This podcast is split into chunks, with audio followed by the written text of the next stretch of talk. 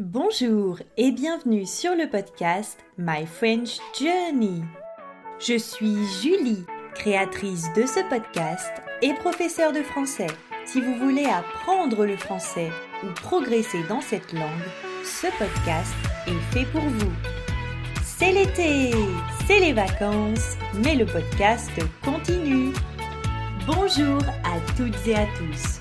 On se retrouve aujourd'hui pour ce nouvel épisode de la série Morito. Morito, c'est un cocktail de mots que je vous propose de déguster tout au long de l'été. Aujourd'hui, un nouvel épisode sur la thématique du logement. Hier, nous avons parlé des différents niveaux d'un bâtiment. Le rez-de-chaussée, le premier étage, le deuxième étage et le troisième étage, etc. Aujourd'hui, je réponds à la question c'est quoi la superficie?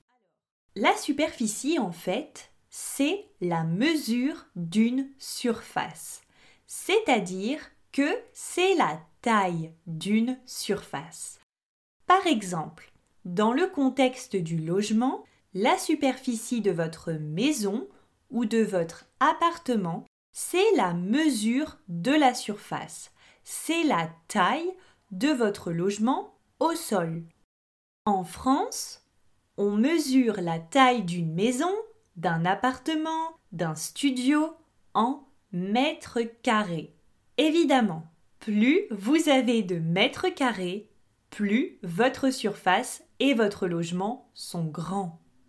Alors, la superficie, et notamment le nombre de mètres carrés, va être intéressant quand vous allez par exemple louer ou acheter un logement. En général, quand on décide d'acheter un appartement, le prix de l'appartement est calculé en fonction de plusieurs critères. Le lieu de la ville. Est-ce qu'il y a un garage? Est-ce qu'il y a une terrasse? Est-ce qu'il y a un parking privé? Mais surtout, un des critères les plus importants, c'est la superficie. C'est la taille, la surface de votre logement. Plus le logement va être grand, plus le prix du logement sera bien sûr élevé.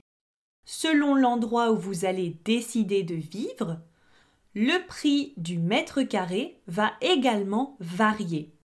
Par exemple, à Paris, le prix du mètre carré est à 11 000 euros. Alors, faisons un petit calcul. Si par exemple, j'ai un budget de 200 000 euros et que je souhaite acheter un appartement sur Paris, alors 200 000 euros divisé par 11 000 euros du mètre carré, eh bien, vous obtenez un logement, ou plutôt un studio de 18 mètres carrés. C'est vraiment minuscule et le prix est élevé. Un autre exemple, dans ma région, on est plutôt autour de 3500 euros du mètre carré. Donc, si vous avez 200 000 euros de budget, par exemple, vous pouvez vous offrir un 60 mètres carrés.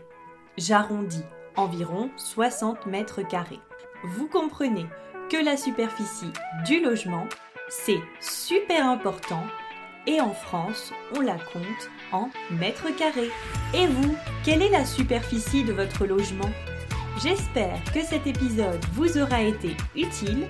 Je vous souhaite un bon week-end. Ciao